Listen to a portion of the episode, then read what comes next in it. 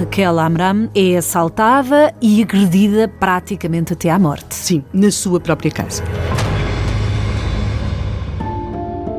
A octogenária resistente praticamente até à morte, Helena, porque as horas que restaram a dona Raquel Amram serviram-lhe para denunciar o seu agressor. Sim, e falo com muita precisão. Note-se que, segundo as indicações dela, ela diz que foi agredida por um homem de meia idade, entre os 45 e os 48 anos. Ele tem 49. Uhum. Uh, 1,60m de altura, um tipo de, de, de seco magro, que usava boné, casaco castanho muito amarrotado. Todos estes detalhes vão também ser reconfirmados pela porteira do prédio, que usa, aliás, uma expressão extraordinária para descrever José Borges. Ela diz era um homem banal. Pragmática, pelo menos, não é? Uh, sim, a porteira. Nada a apontar. Uh, diz era um homem banal, que não, que não, que não chamava a atenção. Uh, Dona Raquel Amram vai morrer horas depois do assalto, aliás, já no, no dia 12, mas, como temos dito, ela vai dar todos os elementos necessários para que ele seja identificado e para que ele seja incriminado.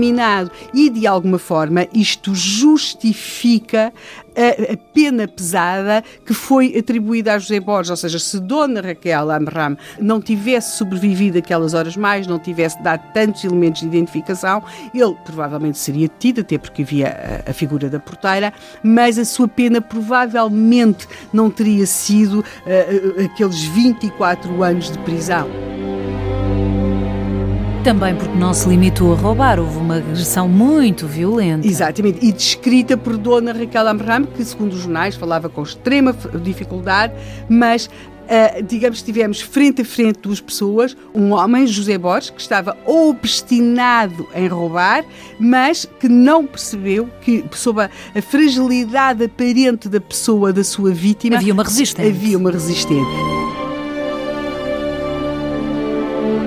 Com as notícias todas sobre este crime centradas na personalidade da octogenária, da vítima, pouco acabamos por saber de quem, do agressor, do réu, do condenado.